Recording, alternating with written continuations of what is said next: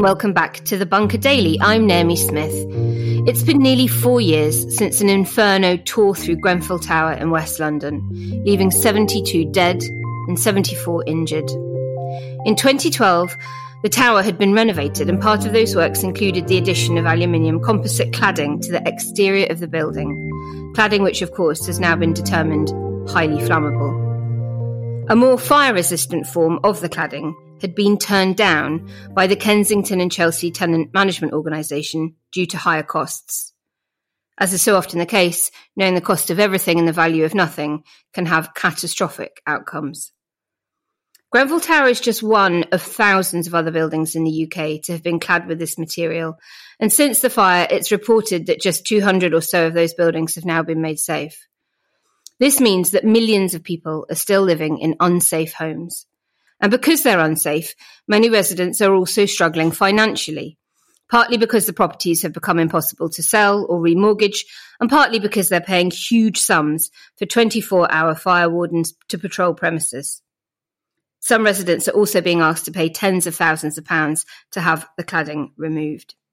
Returning to the Bunker Daily to talk about all of this with me is Steve Cole, Head of Corporate Strategy at the Housing Association Clarion, and making his debut on the show is Deputy Editor at Inside Housing, award-winning journalist Pete Apps. Welcome both. Hiya. Thank you. Pete, how many buildings, homes and people are currently affected by this scandal? It's a difficult question, surprisingly difficult question to answer that. And in some ways, the fact that that's a difficult question to answer explains why this problem is proving so difficult to deal with. There are 462 buildings above 18 metres which have ACM cladding of the type you mentioned in the intro, but that's just a small subset of the overall problem. There are many other different types of cladding which are equally dangerous or dangerous in their own right. There are also lots of buildings below 18 metres that have dangerous materials on their walls, and then there's fire safety issues which extend beyond the external walls of a building. The government has so far failed in its efforts to give us an overall number. The highest estimates suggest that there could be 4.6 million flats affected, and that would be 11 million people. To put that in context, that would be the entire population of London, or 1 in 5 people in England. That's the very widest drawn picture. The people at the sharpest end, it probably comes down to the hundreds of thousands, but still a very substantial amount of people. So, look, whether this cladding exists on, private developments or local authority or housing association-owned buildings, the cladding will presumably have been installed by private contractors, developers, builders. Why aren't they simply being ordered to remove it? I was in the Co-op earlier.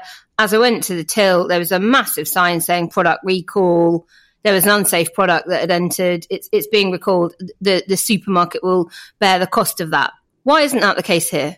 To an extent, they have been told to fix these buildings. And even though the government have been a little bit loose on that, they're being forced to by mortgage providers because mortgage sector won't lend on blocks with suspect cladding. So that there is that impetus to do it.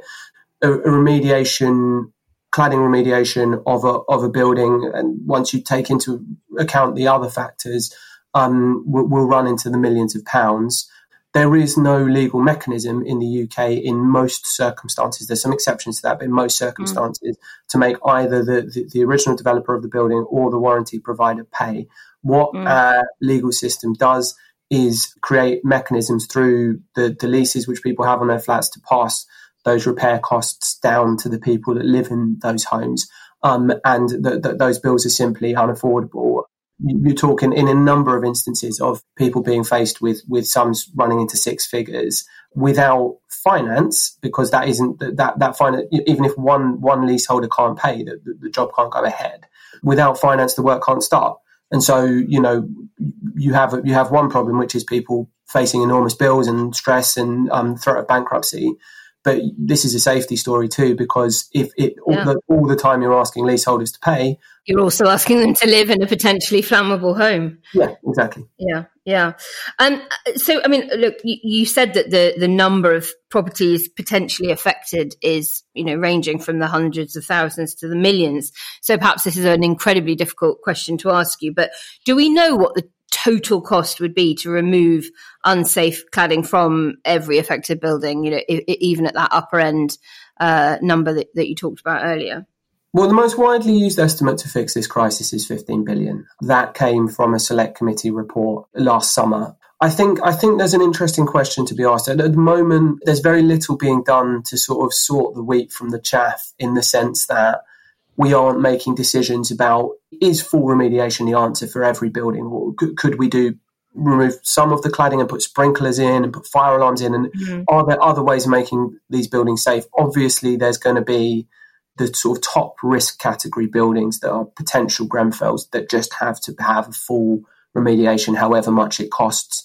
That might not be the case for every building. And that's a question which the government has not engaged with. But if you were to approach it of how do we fix all of these buildings, the estimate that most people work to is around 15 billion. And that's a very, very large sum of money. It is indeed. Although in COVID terms, in the new world we live in, perhaps not so much at all, and who can put a price on safety? Steve, in the social housing sector, there's, of course, you know, limited cash. I'm sure the private sector would argue the same too, but we know it to be true. Housing associations and councils, therefore, are presumably going to be having to choose between, you know, having the financial capacity to do this work, to prepare housing stock for meeting things like the net zero targets, as well as to develop new homes and bring on board new homes for people. If the government won't fund all of the remedial works and we're not able to get this 15 billion out of the people who installed the stuff in the first place, there's going to have to be presumably some very difficult decisions made about, you know, how much can be invested in those other priorities if safety has to come first. In that kind of instance, are housing associations like Clarion going to be forced to pursue the leaseholders for the remedial works? I think the best way of framing it is the way we would approach it is we'll exhaust all possible options before asking leaseholders to do that. So we've sort of written to a number of leaseholders where there is potentially this issue to say we will exhaust all options before we ask them to make a contribution. But we want to be upfront with leaseholders where that is a possibility, that it is a possibility. And then I think in terms of your balance question, obviously we're making a lot of these decisions, this balance of where we invest and where we can invest all the time. And you're completely right that we have limited resources, but for us it's probably too early to get drawn into that idea of what would we trade off. But I think it's completely correct that the government can do more to help, and that we're going to do all we can to hopefully persuade them to take action. In the sort of interim, we have spent about £60 million on fire safety since 2017. We've inspected about 70 buildings as part of that as well. So we are sort of taking action ourselves. I think it's also worth pointing out that this issue doesn't just affect leaseholders. I think Pete touched on that. Like, obviously, leaseholders are hit very heavily by the potential financial ramifications of it, but renters are still sort of living in fear about the safety of their home. I think another point on the leaseholder funded remediation. So if the costs were passed to leaseholders or to landlords, the remediation would just be slower. Like, you know, as you know, leaseholders can't afford this. A lot of landlords simply don't have the financial reserves or the cash flow to do this. So, you know, you're hearing about local authorities struggling with their finances. Or if you're a small social landlord, a small housing association, and many housing associations are small, but you have a lot of, you know, high-rise blocks or blocks that are affected by this, finding the money to deal with that, it's going to be incredibly difficult. It's going to put a huge amount of financial pressure on. While we're talking about the funding and the financing of it all, it really does seem that it was cost savings that drove many of the decisions to adhere this kind of flammable cladding onto buildings. So, Steve, I'm keen, what's your view on the political decisions that led to this awful situation occurring in the first place? How do we get here? I think it's again, like a lot of things in housing, it is surprisingly complicated. And I think the first thing to think about is, like, why does any industry have standards? Like, why do you have quality standards? Why do you have safety standards? And it is essentially that. First point is to ensure safety. But the second point is also to ensure people get what they pay for. And so the obvious sort of starting point around this is the government's sort of very ill-named bonfire of red tape, the coalition governments in the early 2010s. So because that led to a sort of relaxation of planning requirements and regulatory requirements. But even then, this probably shouldn't have happened. But what you do have is a combination of, and I think we talked about this when I appeared before, is an incredibly diffuse supply chain in the construction industry. So you've got very, very few of these traditional sort of do everything, design and build organizations that control every part of the retrofit process or the refurbishment or the development process. The reality is you've got lots and lots of layers of subcontracting to minimize financial risk. And then this makes oversight of that whole process just a bit trickier. Added to that is also regulation, as it's sort of written down, isn't worth much if it is not enforced and if there isn't the expertise and the capacity to enforce that. So the combination of the big cuts in sort of local authorities and other areas under austerity, probably combined with a sort of loss of expertise in government. The Committee for Architecture and Built Environment was abolished. The Building Research Excellence Group was privatised, as was Energy Saving Trust. And this took a lot of expertise out of government. So it removed quite a lot of capacity to understand and enforce standards. And obviously these standards are as much about that capacity to enforce them as the literal wording of them. What do you think we can realistically expect the government to do about this? I mean, it has been, 4 years. Yeah, I think the political pressure is undoubtedly building. And this is people probably know better than I, but this is the number one issue for the Ministry for Housing, Communities and Local Government. You've had that 30-plus Conservative MPs signing these amendments to the fire safety bill. So there's clearly a sort of groundswell of support in the Conservative Party. This isn't just an opposition issue. And obviously the Conservatives are traditionally the party of home ownership. And you should note that, so the number of homeowners being affected by this plays directly into their sort of key political target groups. And you should also note, I think, most first-time buyers who are often affected by this, because a lot of these properties we're talking about are first-time buyer homes, are backed by the sort of bank of mum and dad. So the negative fallout of this as an issue is much wider than just the people immediately affected. And then what you've got is a huge knock-on effect to the wider housing market, because these flats, these leasehold flats, these first-time buyer flats, are almost always the sort of foundation point to any chain. Yeah. So actually one flat not selling has a knock-on to, say, 5 or 10 transactions that might potentially be caused by that. So weirdly, with the flagship government housing policy being the sort of stamp duty cut, it's sort of like running a bath without putting the plug in at the moment, because you're just draining this money out of the system by removing all these potential transactions. So added to that, you're also starting to see a lot of pressure from insurers. And Pete touched on this, is that, insurers are simply, and this includes like professional indemnity insurance for valuers and surveyors, will simply not sign off on uninsurable building. Mm. Exactly. And obviously what we've seen from smoking legislation and climate change disinvestment is that, insurers like making that decision can have an incredibly quick change in how something is being approached. So in terms of I think the government are having to front up to this more and being pressured in a number of ways. The sort of options they've got are quite sort of spread. So obviously we've touched on leaseholders and rentals. We've touched on housing associations, social landlords paying. Developers have some similar issues to housing associations. There's a talk about developer transaction tax, that sort of thing. There'll be a question about whether they have the cash reserves, and that a lot of developers are quite fragile businesses, despite what you see. So my guess is, as a sort of former political lobbyist, I think my guess is that the government will end up with some sort of blended approach, and and the noises and the wording they're putting out sort of imply that. So I'd have thought they'll end up with increased government investment, but the potential for financial contributions from all parties. But another big element of this, and the size of the financial package required, and again, Pete had touched on this, is whether the insurance industry accepts. The Royal Institute of Chartered Surveyors are currently reviewing the guidance around these EWS1 forms. So these are the forms you have to have if the inspection you have to have, if there's meant to be if you're perceived to be a cladding issue with the building.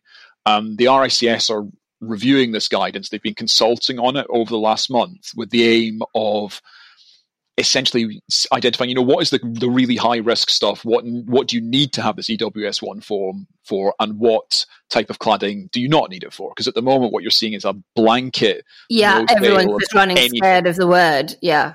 So if insurers are happy with the proposals that RICS are making, so for example, like a timber clad building with heat treated timber, that's okay under the RICS proposals, whether it's ACML cladding that we talked about or high pressure laminate cladding, no matter what the building height, that it requires an EWS1. So if insurers back that reduces the amount of investment that government and other parties would potentially have to make. So there's a presumably frees up this constipated housing market a bit, and some flats can be sold and kickstart that chain a bit more. Yeah, that's correct. Yeah. It should release some of the properties from that, and obviously it's the lower risk stuff, of course. So it should also, in theory, better identify high-risk properties regardless of height, because that's been one of the issues.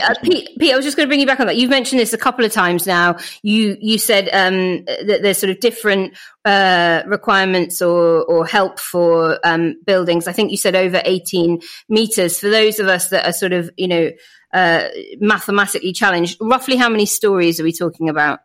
It would be six. An 18-metre building is six. So over six stories, and it's been dealt with a bit more seriously than under. But presumably if you were on the fifth floor of a burning building, you'd feel pretty scared about getting out. Yeah, the 18-metre line is widely accepted to be quite arbitrary. It was originally introduced due to the height of firefighters' ladders, but that's no longer relevant. And I've heard government officials just say that it's kept because it's too complicated to change. There's no good fire safety reason why a building at 5 stories is safe and a building at 6 stories is not. We've been touching on the politics of this, and Steve's given us a kind of good overview of, this isn't a bipartisan. Well, it is, a bipartisan issue in terms of fixing it. There are plenty of backbench Conservatives making a lot of noise on it. But I'd like to just hone in slightly on the Conservatives here, because this is something that keeps coming up in the reading I'm doing about this scandal, is that some of the cladding companies themselves have made very generous donations to the Conservative Party over the last few years. And so I'm keen to get your view. Could coziness between government and these sorts of developers or cladding companies, whatever you want to call them, be part of the problem? What happened in terms of the sort of 3.5-year period that we've had is that the government initially said that it didn't want leaseholders to face the costs, and they kept repeating a phrase which was, "We will rule nothing out." They said that sort of for about 2 years really. So if you don't get on and pay for it yourselves, we will rule nothing out. And it sounded like they wanted to do something to create a bit of a stick, really, to force whether it's developers or freeholders or whoever else to stump up the cash. In the end, that turned out to be an empty threat, because no such legislative means has been forthcoming. I think what I would say is complicated. It's not like there isn't an easy button that you could press and just force developers to pay. And as Steve mentioned, you probably can't just lump all of this at once onto their doorstep and say, right, here's an invoice, pay it. But what is certainly clear is that at a time, at least within their rhetoric, there was a threat of stronger action to the industry, and that threat has never been realised. And, we can only speculate about the internal party discussions that were had, not to go down the route of taking a tougher approach with industry. Just to give some sort of further political insight at the moment, the government is public domain information that a guy, an advisor to the Cabinet Office called Michael Wade, has developed a proposal where the residents of the buildings would effectively repay loans that the owner of the building took out.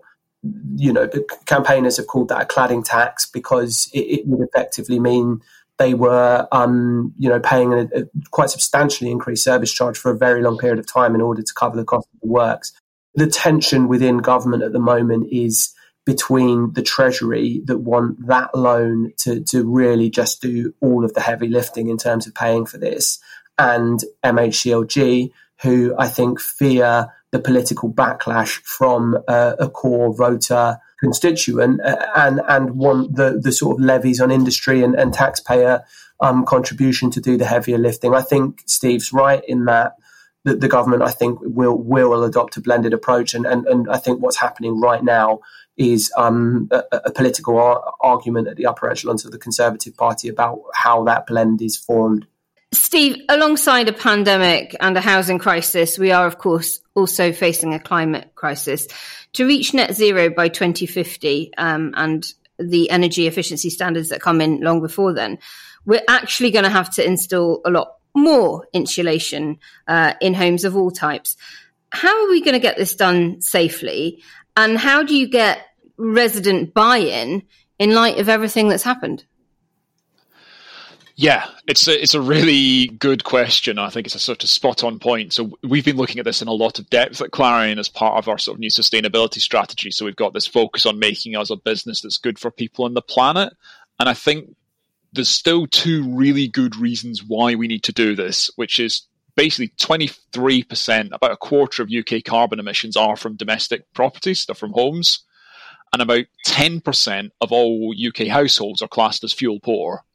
So that's 2.4 million households. So we've got this history in the UK where our homes are sort of like US cars. They're sort of inefficient because we've got historically cheap fuel, and we know we need to improve them. So it's a really tricky one. And as you know from Northern Ireland, like energy efficient retrofit does actually have the potential to bring down a government. So it's quite a serious set of issues you're aligning there. But you're totally right. There's real concern that the damage done to the perception of refurbishment by this cladding scandal is, and not unreasonably, will create a kind of vaccine hesitancy for the building refurbishment industry. And I think there's another point to this, which is you talked about insulation. Insulation is really important in energy efficiency and sustainability. But ideally, what you want to do is you want to take what's called like a whole house or a whole neighborhood approach. So you change the insulation, you change the cladding, you change the heat systems, you change the windows, you do everything in one go because it minimizes the disruption and it maximizes the sort of benefits of it in as short a time as possible. But in the UK, historically, we focus really heavily on component parts. So the aforementioned RHI program was, about heat pumps. You have things about insulation, you have boilers. So the issue is people being resistant to cladding or to insulation will make taking this whole house approach much trickier. Because actually it might be much easier just to go, do you know what, we'll just replace boilers and we'll just replace windows and we won't do anything like that. So I think what we can do about this is robust enforced safety standards. That's the first starting point. People have to be convinced, they have to know that this stuff is safe and they have to know that it's inspected. And then like a demonstrable improvement on performance is really important here. I think there's also a lot of opportunity for the entire, government housing to learn from other industries which rely really heavily around trust and around safety. So aviation. Yeah. Also, this sort of stuff is done on a daily basis in other Northern European countries. It's commonplace. It's successful. Like Germany, Scandinavia deliver this stuff very effectively. So learning from them, finding out what works there. And I think the last point, and probably another sort of one that is a bit tricky because housing as an industry and as a sort of government area tends to be quite paternalistic about its approach, but we have to make these things desirable. Like it can't just be that like housing often talks about the performance and energy efficiency in terms of sort of things. It's a thing called a SAP rating, which is basically the energy efficiency of a building. But we have to actually talk about, this stuff has to look good. It has to make your house warmer. It has to be easy to understand, easy to use. And I think that's a sort of change in approach. It's a much more customer-focused approach and an approach that actually takes much more seriously the benefit to the people who are receiving this improvement. There's a really good quote by a guy, I think it's called a German energy efficiency engineer. And he said that basically his dream for people would be to have the perfect energy efficient house, wouldn't have any residents in it because they use all the technology incorrectly. And I think that's the point he's making. It's about everyone being able to understand and utilize this stuff and put it forward. So I think that's a really important point to understand. Never thought I'd hear you advocating empty homes. Just for clarity, absolutely not. I guess. And finally, Peter, far be it from us to ever want to be accused of being London elites. Is this a national scandal, or is it predominantly a London issue? And if it is mostly a problem affecting the South, then the government is going to have to make a significant contribution towards these 15 billion in total costs that you've cited. Why should taxpayers in the North contribute when they've already, been disproportionately affected by the current recession and Brexit and things like that? It's not a London issue. This is an issue that I think primarily affects areas where there's been a lot of new build, which has been achieved through high rise. And so you have lots and lots and lots of cases in Birmingham. You have a very, very high concentration of these towers in the centre of Manchester. Leeds, Sheffield, I've been to towers with ACM cladding on in Plymouth. There are more in London. That's certainly true, but this is an urban problem. Rural constituencies aren't going to see an awful lot of this, but urban areas are. The latter half of your question is an interesting point. I think it's probably lesser why should the North pay to fix a problem in London as to why should the taxpayer pay to fix a problem of the construction industry. And I think that's where the government does need to be able to say we found a way to make the polluter pay, really, and make the people who even if it was loose regulations, which is certainly a big contributing factor, people have profited from selling these homes. And it's those people that profited that we have to design a way to contribute to the cleanup. I think we talked about climate change a moment ago, and I think establishing that principle and establishing those mechanisms is important, not just for fixing this crisis, but for the larger crisis which we face over the next 50 years of decarbonising our economy. Thank you very much, both of you. I'm afraid that's all there is for today. Steve, Pete, absolutely enlightening. It's really helped me understand the whole issue better. Thank you so much for joining us. You're welcome. A pleasure. Thank you, Naomi. And to those at home, thank you for listening. If you enjoy these bunker episodes, make sure to leave us a lovely review over on Apple Podcasts so that other people can find the show.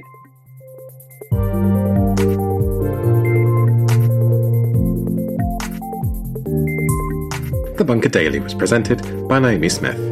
The producer was Andrew Harrison. The assistant producers were Jacob Archbold and Jelena Sofrenijevic. And audio production was by me, Alex Rees.